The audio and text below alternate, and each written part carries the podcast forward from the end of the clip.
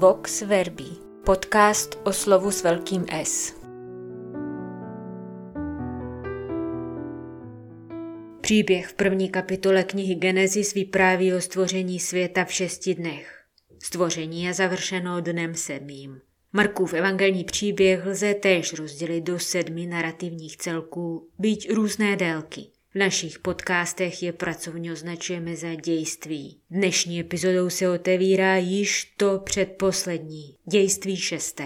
Právě události v něm se stanou základem nového stvoření. Hned v prvních chvílích 6. evangelního dějství máme navíc příležitost potkat i poslední z Ježíšových 5 spojenkyň. Podobně jako chudá vdova v jeruzalémském chrámě, i tato dáma umožní čtenáři nahlédnout do závratné hloubky Ježíšova velikonočního tajemství.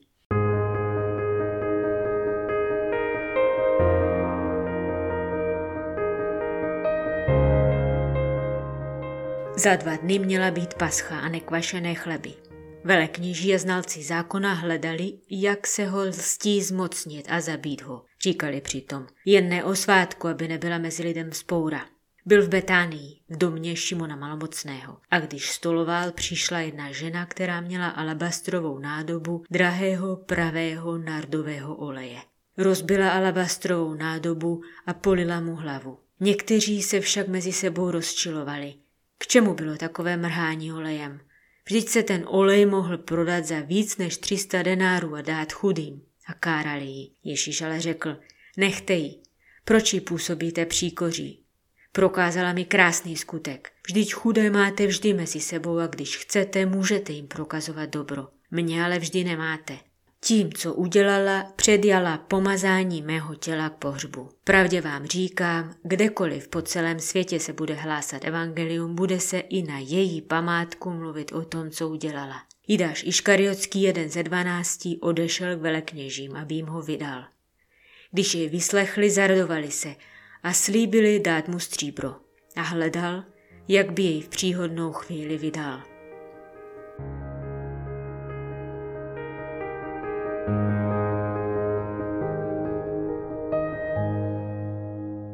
Celá předchozí kapitola evangelního příběhu se odehrávala v posvátném prostoru jeruzalémského chrámu nebo v jeho bezprostřední blízkosti.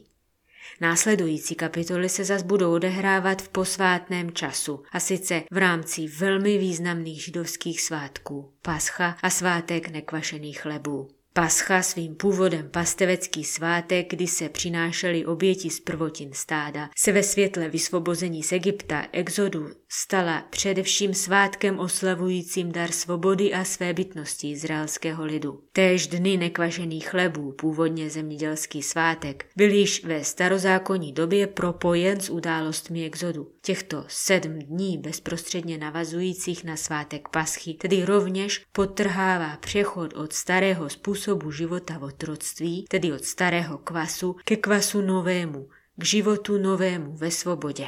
V rámci takových časových souřadnic, tedy záměry náboženských autorit, vyznívají zvlášť ironicky. Zatímco pascha je oslavou svobody, oni se chtějí Ježíše zmocnit. Zatímco nekvašené chleby jsou oslavou nového života, oni chtějí Ježíše o život připravit. Deklarují úmysl neuskutečňovat své záměry s Ježíšem během svátků, ale jak se v příběhu teprve dozvíme, dopadne to úplně opačně. A zrovna lid, který prý měl být ušetřen nepokojů, se stane nástrojem k tomu, aby pro Ježíše u Piláta vydupal rozsudek smrti. Dramatická ironie evangelního příběhu je navíc vystupňována i ostrým protikladem mezi strategickým kalkulováním těchto lidí a gestem ženy, které snad není nic tak cizího jako cynická vypočítavost. V případě předchozí dámy, chudé vdovy v chrámě, evangelista sdělil alespoň minimum informací o jejím sociálním statusu. V případě této dámy je však ještě stručnější. Nedozvíme se o ní vůbec nic.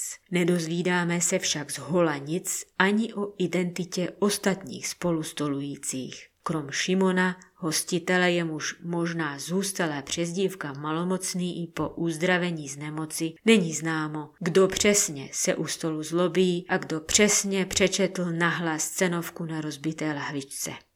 Čím víc je ale zamlžena identita postav, tím víc pozornosti věnuje evangelista drobným detailům příběhu. Alabastrová lahvička na vonné oleje, pravděpodobně s dlouhým úzkým hrdlem, umožňovala šetrné zacházení s jejím obsahem, který šlo dávkovat po malých kapičkách. Drahý, pravý nard, nikoliv napodobenina Made in China. A pak způsob zacházení s takovým výběrovým zbožím. Příchozí dáma alabastrovou nádobku rozbila, tedy nejspíš ulomila její dlouhé hrdlo.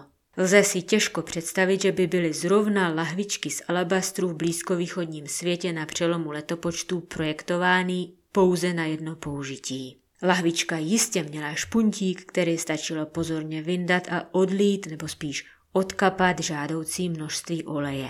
Tato dáma ale evidentně nechce dávkovat svůj luxusní voňavý olej po malých kapičkách. Vylévá jej Ježíšovi na hlavu celý najednou. Neplánuje už odložit si něco na později pro sebe nebo pro někoho jiného. Její gesto je nezvratné. Celý obsah lahvičky je pouze na teď a pouze pro Ježíše. Spolustolující mají tedy všechny rozumné důvody označit toto gesto za mrhání. Víc než 300 denárů, to je zhruba roční výdělek, který takhle vychází nazmar za pár vteřin. A Ježíš místo toho, aby se přidal na stranu těch, kdo horlí za zmírnění bídy ve světě, schvaluje tento absurdní počin. Navíc jako jediné postavě z celého evangelního příběhu on sám svěřuje této dámě nenahraditelnou roli ve svém vlastním životním příběhu. Kdyby tedy náhodou někdo ze čtenářů evangelia měl nějaké alternativní nápady, jak interpretovat epizodu s mrháním voňavého oleje, sám Ježíš zde ratifikuje její prorocký význam. Již zakrátko se totiž ukáže, že Ježíšovo umučené tělo je jednou provždy rozbitá drahocenná nádoba.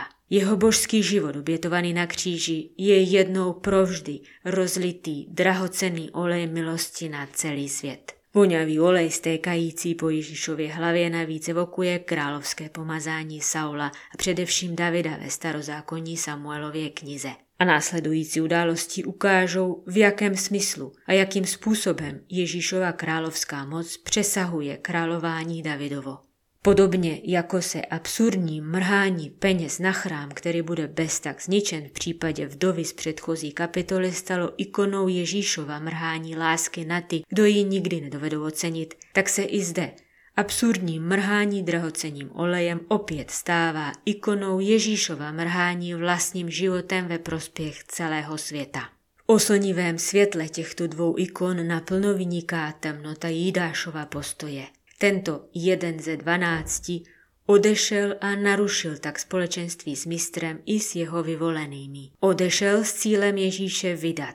Toto sloveso, které budilo podezření již v 1. kapitole evangelia v souvislosti s údělem Jana Křtitele, se nyní začíná odhalovat v plnosti svého významu. A zatímco oběžený, vdova v chrámě i neznámá dáma v Betánii zcela nezištně s láskou odevzdali to, co jim legitimně náleželo, tento antiučedník má přislíbenou finanční odměnu ve stříbře za vydání toho, kdo mu nepatří.